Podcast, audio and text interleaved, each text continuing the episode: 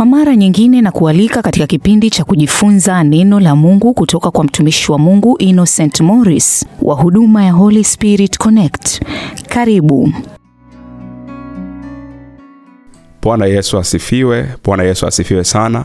Ninakukaribisha katika somo letu la leo, na leo tunajifunza somo linaitwa laana haitakupata wewe. Laana haitakupata wewe. Tunamshukuru Mungu Baba kwa kumtuma mwanaye Yesu Kristo kuja duniani kutuokoa. Huu ni upendo wa ajabu sana. Tulikuwa tumefungwa na dhambi, mateso, laana, magonjwa na kadhalika, lakini kwa neema yake Kristo tumewekwa huru. Kwa neema yake Kristo tumewekwa huru, kwa maana tulikuwa tumefungwa na dhambi, mateso, laana na magonjwa, lakini kwa neema yake Yesu tumewekwa huru. Ukisoma kitabu cha Wagalatia sura ya tatu mstari wa kumi na tatu Wagalatia sura ya tatu mstari wa kumi na tatu neno la Mungu linasema Kristo alitukomboa katika laana ya torati. Kristo alitukomboa katika laana ya torati, kwa kuwa alifanywa laana kwa ajili yetu, maana imeandikwa, amelaniwa kila mtu aangikwaye juu ya mti. Narudia tena, Kristo alitukomboa katika laana ya torati, kwa kuwa alifanywa laana kwa ajili yetu, maana imeandikwa, amelaniwa kila mtu aangikwaye juu ya mti. Kwa hiyo Yesu alifanywa laana kwa ajili yetu sisi. Maana yake sisi tumewekwa huru mbali na laana ya torati.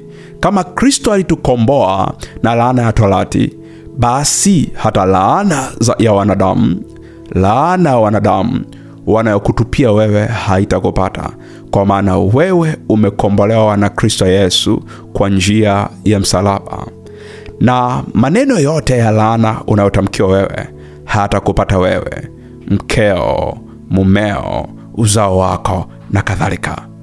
Kuna watu wametamkiwa kuwa hawatazaa, hawataoa, hawataolewa, maisha yao yatakuwa ya kutangatanga, kila watakalolifanya halitafanikiwa, ndoa zao hazitadumu, hawatadumu kazini, kila kazi watakaopata haitadumu, hawatapata kazi, watapata magonjwa ya kutisha na kadhalika. Kwa kuna mambo mengi ambayo laana za mbalimbali ambazo watu wametamkiwa katika maisha yao. Mpendwa, unaweza ukawa umetupiwa laana za kila namna za maneno au zozote zile, lakini tambua jambo moja, kwenye msalaba kuna nguvu ya kuvunja laana hizo. Narudia tena, mpendwa, unaweza kuwa umetupiwa laana za kila aina za maneno au zozote zile, lakini tambua jambo moja, kwenye msalaba kuna nguvu ya kuvunja hizo laana. Ukiwa na Yesu, hizo laana zinavunjika na hizo laana zinageuzwa na kuwa baraka kwako. Ukiwa na Yesu, hizo laana zinavunjika na hizo laana zinageuzwa kuwa baraka kwako. Kwa tuangalie kitabu cha Nehemia 13 mstari wa pili. Neno la Mungu linasema, kwa sababu hawakuwa laki wana wa Israeli kwa chakula na maji, bali walimwajiri Balaam juu yao ili awalaani, lakini Mungu aligeuza ile laana kuwa baraka. Narudia tena, Nehemia 13 mstari wa pili. Neno la Mungu linasema, kwa sababu hawakuwalaki wana wa kwa sababu ya chakula na maji, bali walimwajiri Balaam juu yao ili awalaani, lakini Mungu aligeuza ile laana kuwa baraka.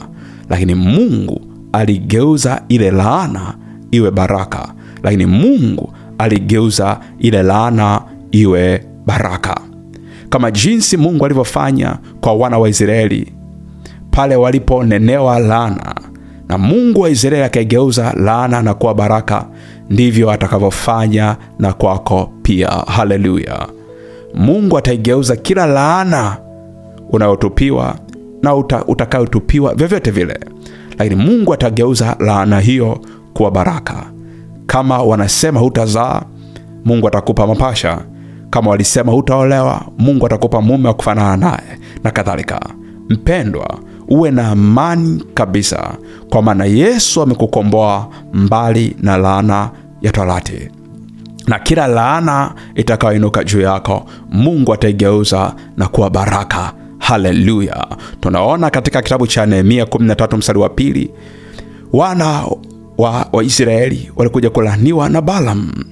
Balaam aliambiwa hawalaani wana wa Israeli, lakini Mungu aliigeuza ile laana kuwa baraka, na ndivyo itakavyokuwa katika maisha yako. Weka mkono wako wa kulia kwenye moyo wako, sema namna hii: Bwana Yesu, ninakupenda sana. Bwana Yesu, ninakupenda sana. Kila laana iliyotamkiwa, kila laana iliyotupwa kwenye maisha yangu, Bwana Yesu, laana hiyo ikavunjike sasa. Bwana Yesu, laana hiyo ikavunjike sasa, na laana zozote kwenye maisha yangu zikageuke na kuwa baraka katika jina la Yesu Kristo, amen. Amina. Mungu wa mbinguni akubariki sana, ubarikiwe, amen. Usikose sehemu nyingine ya kipindi hiki wiki ijayo, siku na wakati kama huu. Kwa wale waliompokea Bwana Yesu kuwa mwokozi wa maisha yao, na wewe uliyetendewa muujiza, tuandikie ushuhuda wako kupitia mawasiliano yetu kwenda namba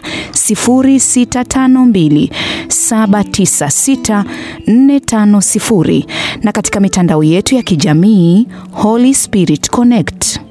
Mungu akubariki.